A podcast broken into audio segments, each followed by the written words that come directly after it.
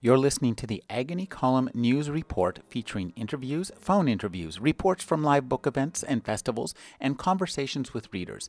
You can find additional news, interviews, book reviews, and more five days a week at the Agony Column website at trashotron.com slash agony.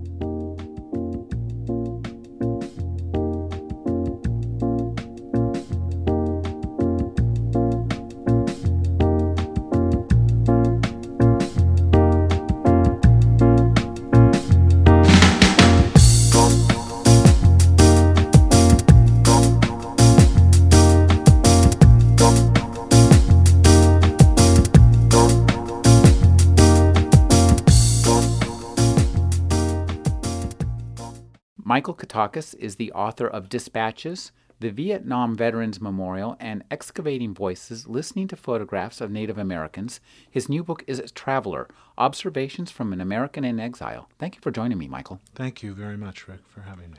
Michael, this is a very interesting book in the form. These are raw letters and journal entries, are they? Unrevised. Yes, yes they are unrevised. Boy, it's you're a scary good writer. oh, well, that's very kind. Well, the reason that I write and try to write and find descriptive prose in my journal is a very simple reason so that when I reread them, I'm not bored with myself.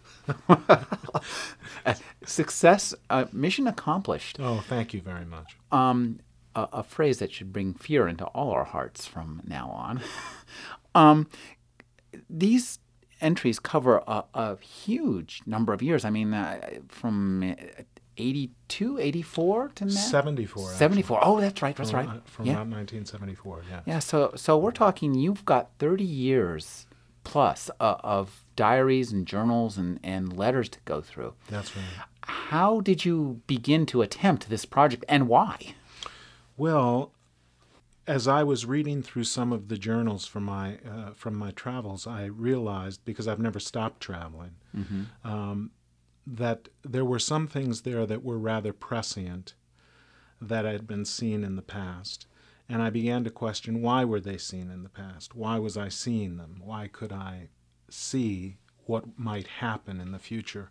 And I found it was nothing unique at all. It was just observing and being engaged when I traveled, and also reading a great deal of history.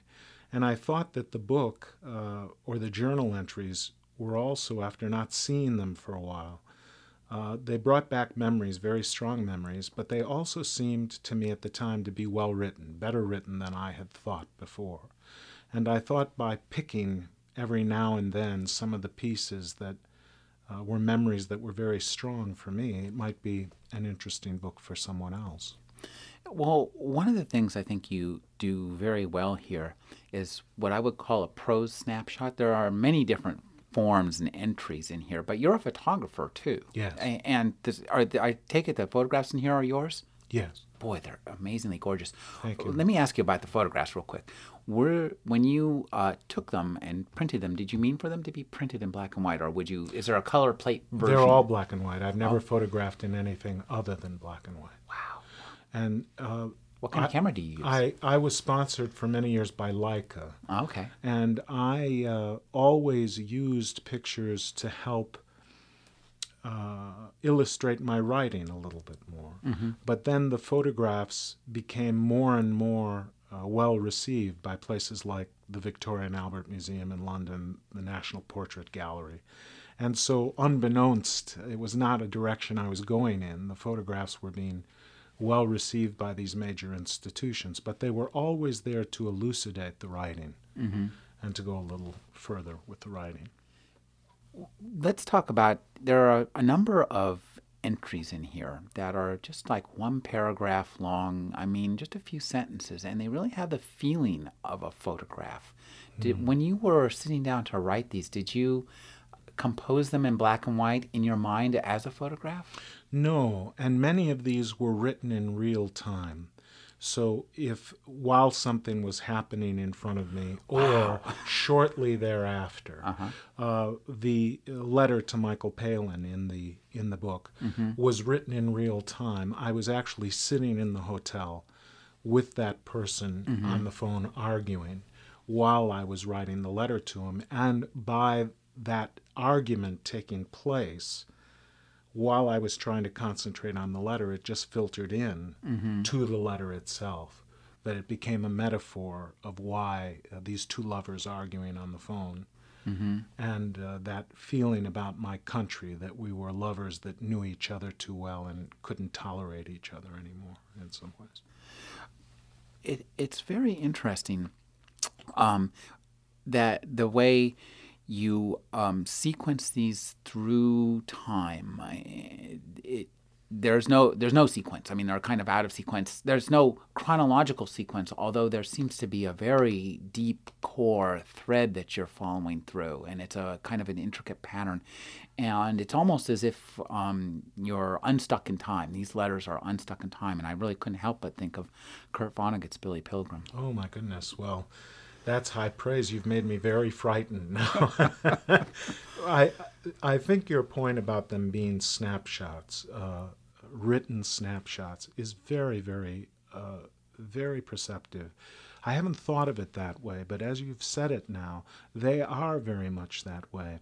Eudora Welty once said when she took these extraordinary photographs of the Black South many, many years ago, I remember Charles Kuralt had asked her, Oh, Miss Welty, how, how did you compose this? How did you do this? And she was so sweet. And she said, Why, Mr. Kuralt, life was composing itself around me all the time. I had to learn to be quick enough and quiet enough to just catch it. That made that was an extraordinary statement by a writer about taking pictures because all around you life is composing itself. If one just looks or asks the question of the people, whether it's the back streets of Istanbul and Cairo, ask questions. People are very happy to tell you exactly what they think while all of this is going around you. And I've always been at my best when I've been in those situations, always at my very best or I should say, at my most happiest. You're walking around, and let's just talk about one place Sierra Leone, 1988. Uh, one of the things you do here is create a number of characters in a variety of fashions. I was thinking of this book as the character, the way you create characters in this book is, I mean, there's many different ways you do it. And one is, is obviously we're, we're talking about Sar here. That, yes. yes. Um, Tell us about uh, being in Sierra Leone in 1980. What what brought you there, and and were you when you're doing this, you talk about taking the notes in real time. I mean, you're standing there with a, a, a notebook. What kind of notebook do you Sometimes use? I'm using a, uh, an old uh, journal from Scotland, these flexible journals that you get uh, from a company in Scotland called uh, uh, I forget the name of the journal, but below it it says with the all-weather cover. You know, moleskin. Oh no, no, no, no! It's a flexible journal that ah. can fall apart. It's it's really well done. Uh, it costs about six dollars per journal, uh, but uh, uh, actually, you know, I must correct myself. Those journals were given to me about eight years ago by Michael Palin. He said you should use these. At that time, I was using something like the old moleskin, but mm-hmm. they were more flexible. But no, I don't stand there with the journal or with the camera. If it's if it's not me participating in what's going on, mm-hmm. I'm usually sitting there very focused on the person, listening to them. And if something happens, I will write something quickly down. Mm-hmm.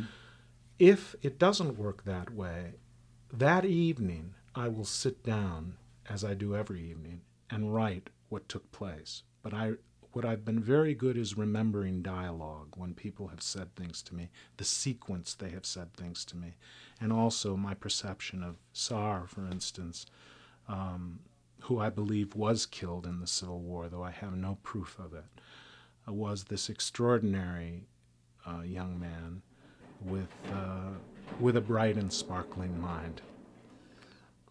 When you're doing this in a as a journal, you're you're recount. You come home at night and recount to, uh, the story of Sar. um, that's one you know aspect of the writing but there are two very very different aspects of writing this particular book is the one is composing the things in the moment as snapshots that you take kind of um, of the past i guess the past day but also now here you are you know some 21 years later picking and choosing the snapshots you put in your in right. your book talk about that aspect of the writing for me, it was actually quite simple. These had to be things that were meaningful but separated from time to time by something that I enjoyed the lightheartedness of life too. But primarily, I would say, without being a prig, that I'm a rather serious minded fellow. And I think life is a rather serious, a rather serious encounter, a serious reality. And I have been with people who were so extraordinary under such difficult circumstances, and so gracious, and so bright, uh, that I felt those were important pieces to keep in there. And also extraordinary criticisms that happened early on with the way my country has behaved, which is not only unseemly, but inhumane. And I felt that uh, I could not just sit there and not put those in and and not voice what I had seen in different parts of the world that we were responsible for. Uh, let's talk about that aspect of the book. It's called An American in Exile. Mm-hmm. I mean, I think I know a lot of people who were ready to, to book it. Yes. um, but not many of us could or could afford to. Tell us about your decision to do what I think a lot of people really wanted to do, when it happened, and what that, that moment? Well, I simply left the country, and I'm not a wealthy man. I was tired of fighting. I used the only power that I had left to me, which was my defiance of saying, No, I'm not going to be a part of this. No, I will not participate. No, I won't sit idly by anymore. Uh, but, but more than that, I have felt for some time that this hasn't been a country, that really it's been a store where everything is for sale every principle, every ethic, every friend.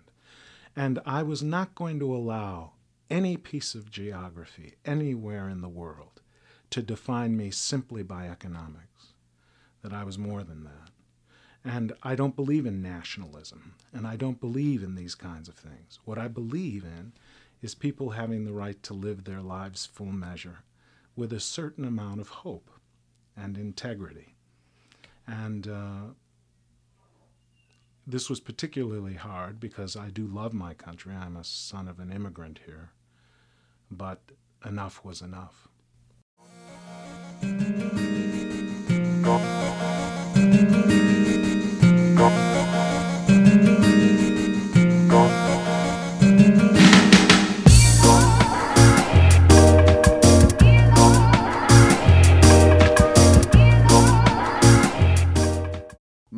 Guy who comes up a lot, and this is a, a man who I've thought found interesting for many years, is, is T.E. Lawrence. And, and yes. He's kind of a guiding light for you. Tell us a little bit about how he cuts through this work.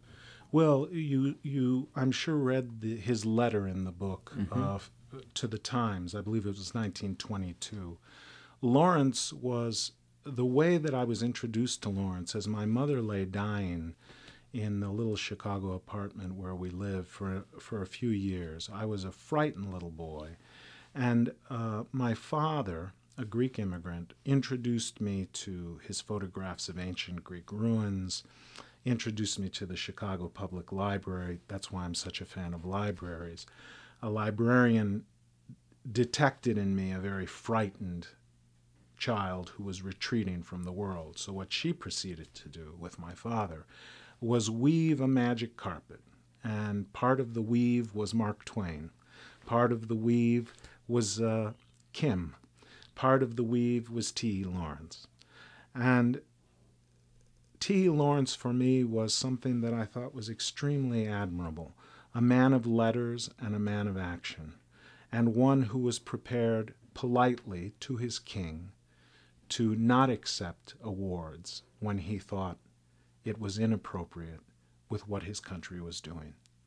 and that he should be informed. So there were many things about T. Lawrence that, first of all, he was right most of the time, historically. Mm-hmm. And I call me crazy, I just believe that we should be paying attention to the people who have been consistently right with their views rather than people who have been consistently wrong and very well rewarded for it. Um, you, you, talk about a phrase, and I think this is an important phrase uh, from the T.E. Lawrence letter, cui bono. Tell, me, tell us what that is and, and why it's mm-hmm. important. Yes, you know that that phrase uh, was elucidated for me by a uh, a naval officer uh, who really wanted to point out to me that things. The reason he had pointed out cui bono uh, was that things do not really change. The struggles are the same struggles, whether it was in Lawrence's time whether it was in the Crusaders' time or whether it is in this time. It is an ongoing battle, and and um, I I think that that is true, but there is a tendency in saying things will continue, things are the same, to use that as an rationale to no longer stand for anything whatsoever. And so Lawrence, for me, is someone who consistently constantly was someone who, I have to be accurate about this, mischievously as well, pointed out do not be too emotional about these things, don't go overboard, but pointed out again and again and again for the simple reason that it's the truth, not because of dogma or ideology.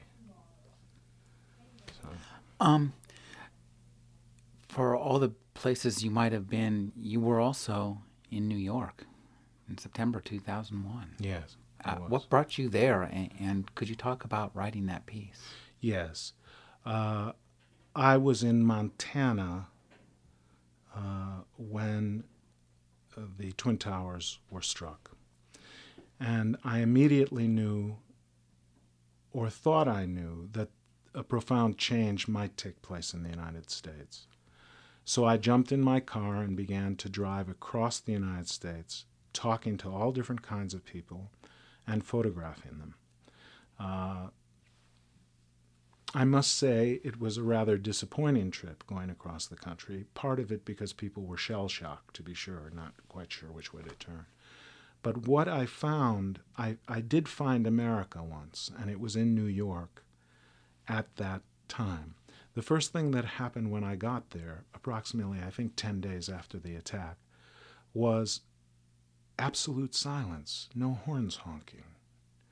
And the first person who started taking me around in a taxi cab was a gentleman from Afghanistan. When he saw press credentials I had, he began to tell me and take me all over the city and show me things, and then wouldn't accept a dollar for taking me all night. There was a level of humanity and concern, but the most poignant part that I never forget of that uh, trip. Everywhere I went, the Bronx, uptown, downtown, wherever I went, Grand Central Station, you name it, there were all these pictures of people lost 17th floor, 30th floor, have you seen? Everywhere you went, pictures. And everywhere I went, there was this beautiful Indian woman, what I took to be an Indian woman. Her face, Dr. So and so, missing. Da, da, da, have you seen her? It was only on the fourth day I realized that it was September 10th that she had gone missing. And the family had been running all over New York City, knowing that any effort to find her now had stopped because of everything that had happened, and they were trying to include her everywhere so that people wouldn't forget that the day before their daughter had been taken. Wow. Really um, extraordinary things. And uh, I must say one other thing that I saw there that I found deeply moving. And that was an old man dressed very nicely, waiting for a train. And while he waited for a train, holding his cane, he just broke down. He just broke down, started sobbing uncontrollably and next to him had been this tall, lovely woman. I had only seen them from behind, her hair pulled back, obviously a businesswoman with her briefcase. Um, and without saying a word, she just moved to the old man's side and put her arm around him. They never said a word. But there he was, crying into this this lovely woman. It was really quite. But life was composing itself everywhere there. And I'm struck by even how just sitting here, you have an ability to create a photographic image in my mind uh, with your words. When you write, do you go back and, and hone your craft? I mean, we're obviously seeing, I think, the tip of the iceberg here. And so, could you talk about um, discovering, you know, maybe some of the warts in your work and, and and in contrast, the more the gorgeous stuff you put in here. Oh, thank you, Rick. You're being very kind, and I greatly appreciate it. I must tell you, this was the most difficult part of this book. What should I go back and through the prism of time, now with more experience in writing, what should I do? Should I go back and clean up some of the more rough pieces that were written earlier on? And from the beginning, I realized the book wouldn't ring true if I did that. So there's an entry in 1974 when I'm 22 years old called I Don't Like Texas and there's a clumsiness about that piece. I love that piece. yes. It's really good. But you see how it's a little yeah. clumsy. And I thought to myself, well, that was a different young man then. That was a different fellow. And I kind of like him. He's a little naive. He's a little uh, passionate. He's, he's, he doesn't quite know how to put words together. He's using words that no Midwestern boy from Chicago has any idea. Vulgarity. a kid from Chicago doesn't know that from the South Side, but I used it. So I was trying even then for some uh, some literary tricks, if you were. Uh, and that was a letter to my father, who I dearly loved. And I knew that my father always loved words, and he would always look them up because he always spoke like this. He had a heavy accent. He always loved words, never got it straight. You know, so I know if I put vulgarity in there, he would immediately run to the dictionary and try to find out what that was. But I didn't want to tamper too much with what happened so that I could transport people back to that time, not just of what was happening there, but who I was at that time. Even though it's terribly important, this book is not about me. It's about, like the photographer, behind the scene, writing about what's in front of them and other people and their experiences. So, so I polished a little bit, but more on the ones that were more recent and tried to leave the others alone. I've always tried initially to write strong descriptive prose, always. I've really have really tried very hard at that and have failed for more years than I've succeeded at it. It's taken a long time to get to this point. It really has. I loved your description of, of Sierra Leone, especially when you talk about uh, the witches and dreams, uh, because I comb uh, have a, I'm part of a news group, and we get these kind of news service. There are people who will send, uh, who will post uh, newspaper articles, and a lot of them from Sierra Leone, Leone in Africa. I find it really fascinating that yes. they live in a very different world from us. Oh, I mean, it's just rife with witches, and I mean, more not so long ago. I mean, there was a big to do because somebody who was, was, accused of stealing a car had transformed into a hyena, like just before they were caught. And, and I just right. thought this is a really different world than the world. Well, there are more things in heaven than are dreamt of in your philosophy, and that was so true there. I, uh, you know, when you're dealing with people who truly believe, and I'm not sure after seeing some of the things that I saw in extended stays in Sierra Leone uh, that I still can't explain. I am very careful about when people bring up witchcraft or when people bring up certain things with what I saw there. Mm-hmm. I think that people live in their own universes. And those things, whether we perceive them or not, become true to them. And that in itself is very, very powerful business. Voodoo can only hurt you if you believe in it. but a lot of people believe in it. And then it can really hurt you. Like Catholicism or Protestantism or nationalism. or nationalism. yes, all those isms, yes.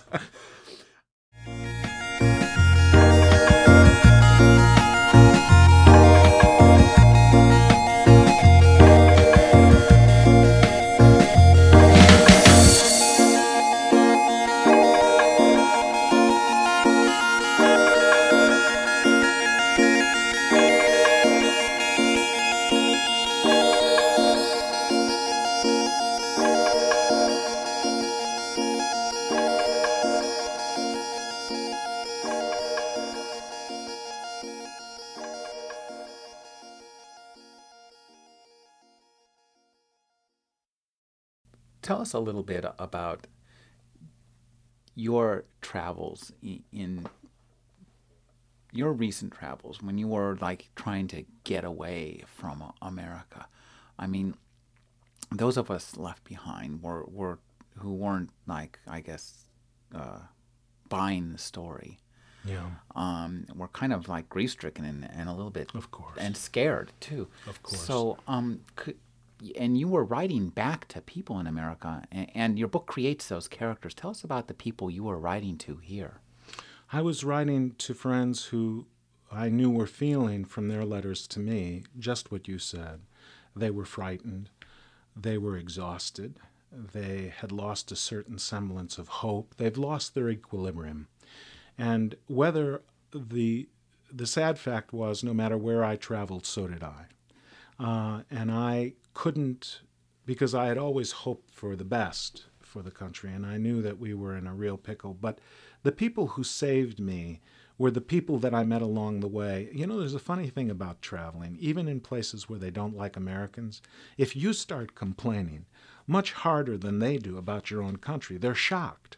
And almost to the person, wherever I've gone, whether it's Morocco, other parts of the Middle East, if you're so violent in your in your objections to the United States, they start to get worried for you and they start pointing out actually what's good about the United States, even if they don't like you. And then they say things almost to the point of, you think you've got troubles. Let me tell you about my country and from. And all of a sudden, the nationalism disappears and you're two people sharing the space about life and your difficulties. You have nothing to protect at that point. And so, what I tried to convey to my friends back here yes, the world was upset with us. But let me tell you about some of these people I'm meeting who are very funny, who still can laugh together with us, still wish us the best. And one was a little, uh, uh, a little Italian man in Rapallo when he sat uh, with me, who I, I adored, and he said, to "Michael, why?" Uh, 45 million people, no health insurance in your country. I said, Oh, Giuseppe, it's very difficult. He said, No, no, Michael, it's a mafia. I said, Giuseppe, it's a lot of things, but it's not the mafia. He said, No, no, it's a mafia, Michael. It's only. Re-. I said, No, Giuseppe, please, it's not the mafia. He said, Oh, no, no, Michael, Michael, scusa, scusa. In your country, you call them insurance companies. and we could sit there, and he said, Yeah, the mafia, they go to shoot you. They say it's nothing personal. We should. The, you need, you die on the the, couch, and the insurance company says, uh, Nothing personal, but we're not going to pay the bill. Uh, and he said, That's a mafia. And I said, Giuseppe, you may have some. so it was wonderful hearing other people's perceptions of the United States, and we could laugh. And they, being gracious most of the time, always said, Now, let me tell you about my country, you know, and they would go to the next step. So it was through those people, through moving through Morocco at the time, sitting with people that um, I realized uh, there were people in the world who just simply wished us the best, whether we were Americans or not. They were just wishing us the best. They liked our culture. They liked the music. They liked the idea that an America existed somewhere in the world, even if it was just a frame of mind. They didn't want that to disappear. Uh, in one of the journal entries from Paris, you talk about Madeleine Levy. Yes. And, and, and you use a great phrase in here. I love this phrase, running into history. Yes. Tell us a little bit about Madeleine Levy and, and your running into history with her. Yeah. Madeleine Levy uh, was the granddaughter of Alfred Dreyfus. and uh, everything that Alfred Dreyfus went. Paris is my home. France is my home. I I love France, but I don't engage in idolatry. I see things, you know, I'm I'm an equal opportunity complainer, whether I'm in the United States or France. And they had a sense, uh, a policy of institutional anti Semitism. There's no way around it. The French, after a few glasses of wine, even admit that. And I found uh, Alfred Dreyfus's grave at Montparnasse Cemetery. I went there to visit it one day and I saw this name Madeleine Levy, and I didn't know what it was. And I went to the Musée, Musée de la Shoah in Paris, the, the Jewish museum, and there was a wonderful woman there who went out on the list of the dead and showed me Madeleine Levy. And she was a young girl who was deported to Drancy and then on to Auschwitz, and she died of typhus there. And I thought to myself that was just so astounding after what Dreyfus had gone through that the granddaughter of Dreyfus is then deported from Paris and killed or dies while en route to a concentration camp. There was incredible irony there. And what I meant about running into history, now you have a president uh, of France that is part Jewish, has some Jewish family background. And I thought that was just astounding because I don't believe we get past history. I believe it's like a carpet that rolls out, and we keep running into it. Case in point is Israel and the Palestinians. A lot of history we keep running into. Or, or uh, uh, as the United States repeats the same mistakes that the Soviet Union made, that, yeah. that we benefited from and help in, in benefiting from, help create the same people who would make us lead us to repeat those mistakes. Yes, which might be a definition of insanity. yeah. you know? Um, you. One thing I noticed was that you like for you know your misgivings about the United States, and and there are they're certainly well versed. Uh, you, there are parts of it you like. Carmel, I mean, and it's a beautiful place. You find a lot of you find peace here. The reason I find peace is, you know, I've never really had a home. I have uh, been a wanderer since I've been 17 years old. I've covered over 1,200,000 miles. My wife's family goes back a long way there. And it was the first time that I ever felt this long thread going back through her family and then uh, they're third generation Californians. And for someone who doesn't really call any place home or hadn't for a very long time, it was rather shocking to me. It was a novelty. And uh, I love walking uh, along the ocean there. Uh, it is a little bit of a silly place, if we're to be honest about it. But uh, at the end of the day, it's a very lovely place. But for me, I'd rather live in the back streets of Cairo or Istanbul or in Paris you also went to China in 1984. Yes. This was right after it was opened. Am I, am I correct? Right. Yeah. Tell us about that experience. My my parents actually went there too. Oh, is that right? Yeah. Um, at about the same time. About the same time, yeah. Ah, that's they must have found it fascinating. Well, my dad was uh, born in Shanghai oh. before World War II, and he was interred in the camp by, with uh, J.G. Ballard oh, uh, or my. just down the street from J.G. Ballard. And then afterwards, they had friends who had preserved all their stuff. So he he went back to find his house in Shanghai where he oh, lived. that sounds fantastic. Did he? Yeah, actually he did, and he was taking pictures of it. His grandmother, we'd seen the pictures. My grandmother had these beautiful black and white pictures of his house big broad windows.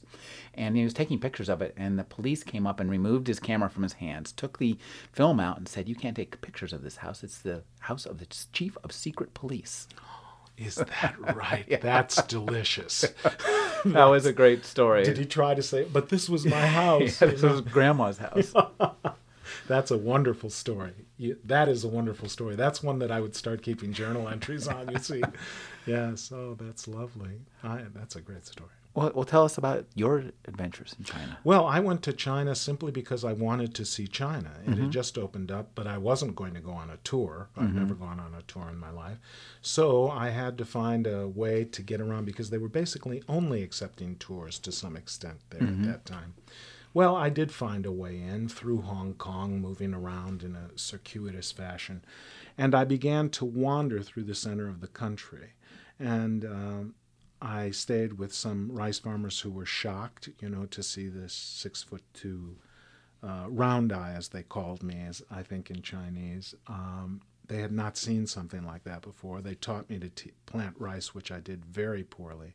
And then I continued on my way and wandered through the countryside on foot until I came across a group of Chinese soldiers in trucks, which they found this odd. And so for the next few days, I was detained in the center of China. Um, and they cooked for me in the open air. There was nowhere to take me, so there we stood until the officers took my passports and figured out what to do. But it was a great cultu- cultural exchange because I saw in the young soldiers the way they were treating me, what I had seen everywhere a hunger and a curiosity about I ever have to come inside. But I also thought to myself, as I saw how hard these people worked, then, if I had to compete with them ever, that we would be in a great deal of trouble because they were using primitive farming tools there, everything. And I thought to myself, my God, they're feeding a billion people. Um, I'm going to be in a little trouble if I ever have to compete with them. I want to ask you about the Royal Geographic Society. Um, I just read a book about Percy Fawcett. So I'm really interested in the Royal Geographic Society. How did you become a fellow? My wife and, and our work, she was with the Smithsonian, an anthropologist with the Smithsonian. Uh, the reason I had gone to Sierra Leone initially was to document her work for her book with the Smithsonian. And um, uh, someone uh, suggested us to the Royal Geographical Society in London to put, be put up uh, as fellows. And I guess they found our work of such a level that they elected us fellows of the Royal Geographical Society in, I guess, 1991, 1989. I can't quite remember the date. But yes, it's, it's rather overpowering to walk into the Royal Geographical or the British Library, the British Museum in London, but the Royal Geographical, and there's a big portrait of Sir Richard Francis Burton uh, or uh, uh, John Hanning Speke or uh, uh, Wilfred Thesiger. Uh, it is rather uh, heady stuff for a kid from Chicago. Now, in Madrid, you write that you felt that every place is becoming homogenized with mediocrity. So I'm wondering if you ever think, boy, maybe it's time for me to stop traveling. Oh no, no, no! I, I, I couldn't do that. I just have to go further and further out. I, I have an idea and have had it for a long time that I'd like to walk across Syria and India, spend nine months, and just go on foot in the local clothing, and begin to move across India and Syria, and retrace Lawrence's steps through the Jordanian desert to Aqaba just to have a real sense of history and a sense of what's going on there, using letters from the past, from the previous century, in contrast with this traveler moving through it in this century. No, I, I couldn't stop traveling. Mediocrity only really takes place when tourism has taken over entirely and people become a caricature of themselves. I've been speaking with Michael Katakis. His new book is Traveler Observations from an American in Exile. Thank you for joining me, Michael. No, thank you very much, Rick.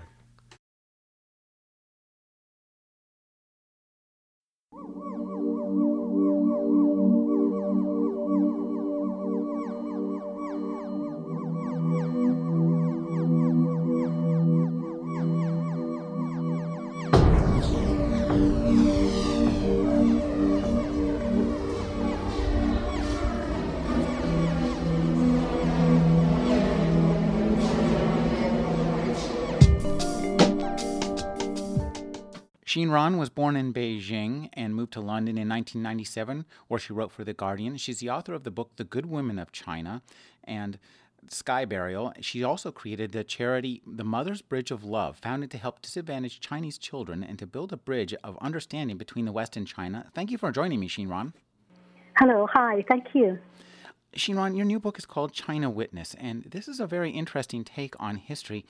Here in the United States, we get a lot of history, but it's always from the third person. Uh, um, it's kind of like God's point of view, but we don't get the kind of first person kind of history that you create here in China Witness. And actually, I totally agree with you. I, I don't think that only happened in America. I think uh, this is a universal problem. I think we are quite scared. Psychologically, we're not very honestly or open minded to our history, particularly our close history. And I think for China, I feel desperate. I want to do the program because Cultural Revolution has burned all of evidence of the history records. So when I realized in the society, in the library, in the education system, in the you know textbooks, there has nothing there. So I was a little bit worried. At that time, I didn't realize how important to let people speak out. I just thought something for myself. You know, I brought up mm-hmm. in the big city and I never had a birthday with my parents. I always um, didn't know how to open the conversation. I want to ask them what happened to them. I'm sure they want to know what happened to me during the Cultural Revolution. They both uh, were arrested you know. But I found that every time when we try to open the conversation, we both sides very scared and psychologically was very painful. It's a very painful process. So I followed a group of the people from 1980s. That time, most people they are in their 50s, 60s, and 70s.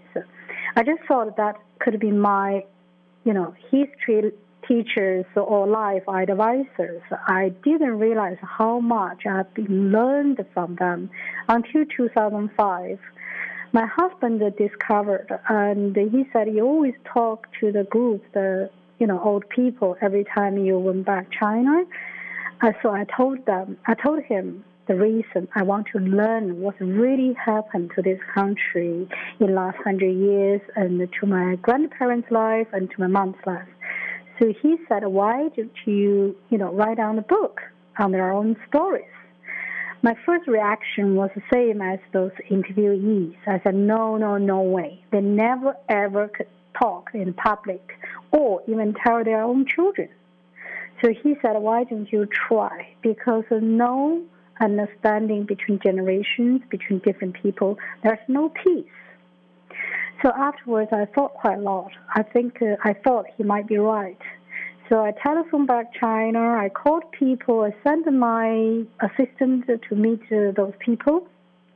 But actually, 100% of them refused me. I was totally lost when I started the program. But uh, after a year, um, I think uh, I win their hearts like I did win their trust during the 20 years, follow them and listen to them.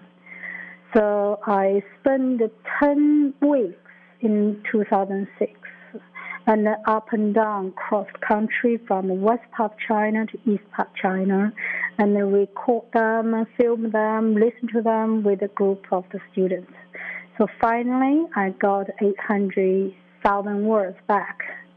Now, tell me, um, when when you uh, uh, went to interview these people, how how did you select them? How did you choose how to do this? Because history's lived at a lot of levels. There are, are presidents, but you know most people who experience history are people who just go to work every day. Um, actually, first things I try to avoid is celebrities because I think they have so much chance in their life. They can, you know, have the opportunity to speak out, to tell the stories, or recorded by other people. So mm-hmm. I, I avoid this part of the group from my list. And because before I have about over 50 people. And the second one, um, I have to say, is not I choose them, is mm-hmm. they choose me. Because some of them just pass away before I start the program. And some simply say no to me. And so finally, I got more than 20 agreed with me, and but some of them, you know, obviously so they are both uh, uh, or both a, same age, same career, same background. So I try to select some people from central government level and to the system level, then to the you know ordinary people's level and to the different uh, geography or different parts of China and different part of the culture background. So, for example, in the interviewee, I had I got um, uh, the first uh, um, personal bodyguard of Mao Zedong. Wow. He also is the founder of China Navy. His oldest survived from 1920s uh, until today during the analyzed, you know, political parties killing. Mm-hmm. So he survived. And also I interviewed military general and uh, try to understand how the military built up this kind of uh, like a West Point in America, this mm-hmm. kind of education system for national defense. Then I interviewed uh, all the policemen who become policemen since 1947. Mm-hmm. So he really gave me the whole picture and how this new government and took over from older regime and set up a new system with uneducated peasants and farmers. Mm-hmm. So that's a very shocking, you know, very shocked uh, lesson to me when mm-hmm. I asked him. Uh, there are so many people have been punished or killed by the death penalty in Henan, which is the largest province in China.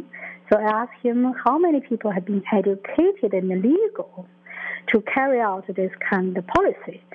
Then he said before 1980, so not a single person. You know, wow. I was so shocked. Mm-hmm. I said, how could you? And he said, that is the system worked.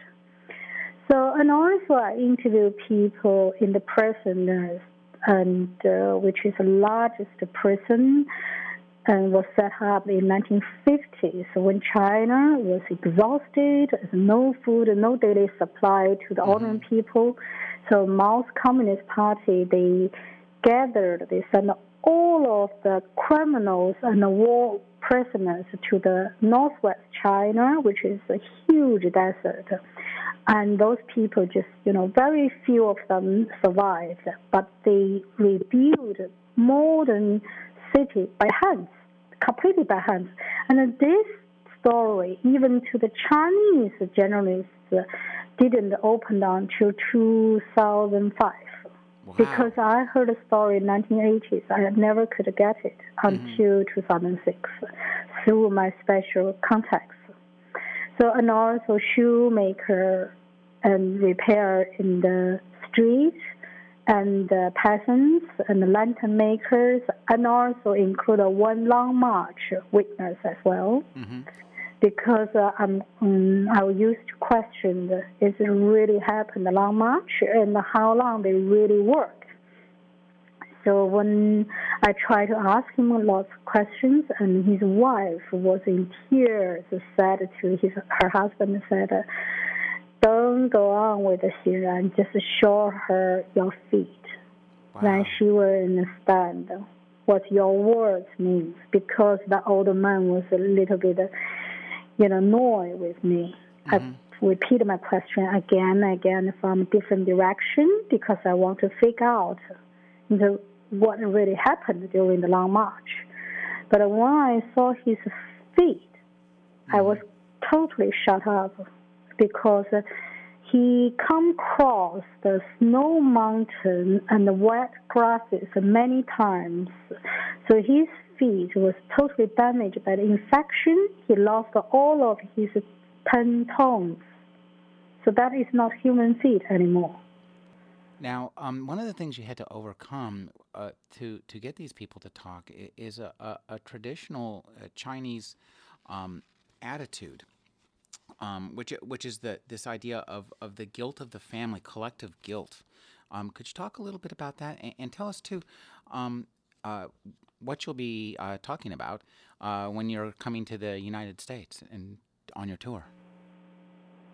Yeah, um, definitely we'll talk about, you know, actually the, there's so many Chinese living in America, mm-hmm. and every time I've been there, um, I feel the same things. No matter where they are, if they are Chinese, and they never had a really conversation between generations, and young people, uh, young Chinese never question their last generations, and they feel it very difficult to challenge anyone above them in the age and the position or, you know, this is very much part of the Chinese culture because, you know, we have the Confucian as part of culture roots. Mm-hmm.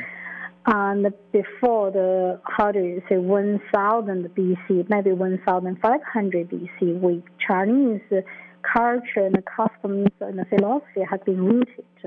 So in that kind of um, Chinese rule, mm-hmm. we have been told by generations and generations is never ever question and challenge anyone above you.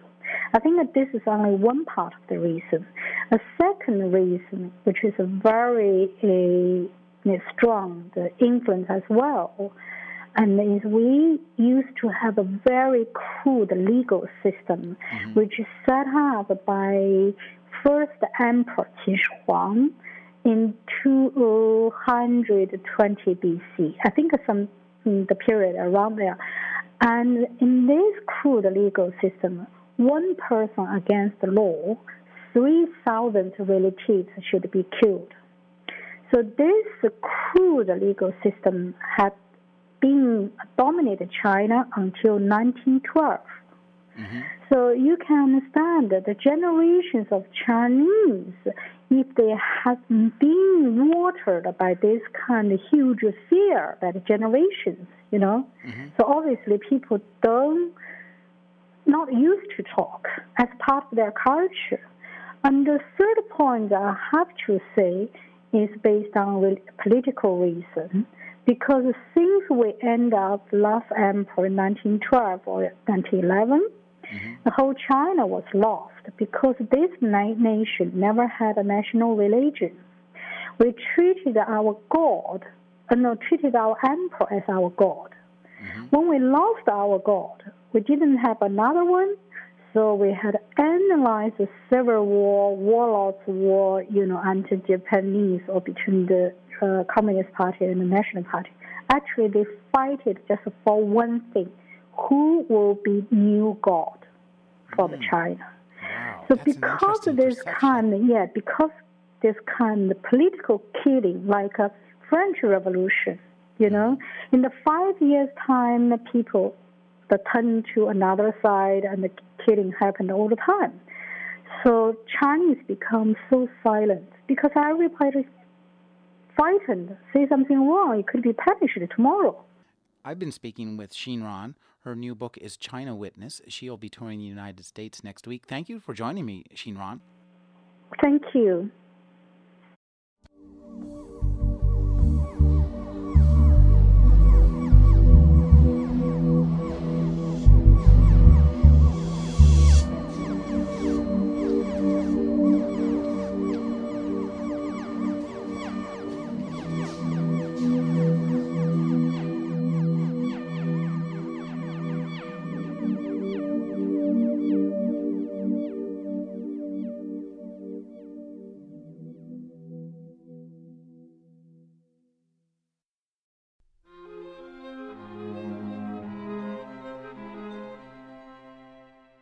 You're listening to the Agony Column News Report featuring interviews, phone interviews, reports from live book events and festivals, and conversations with readers.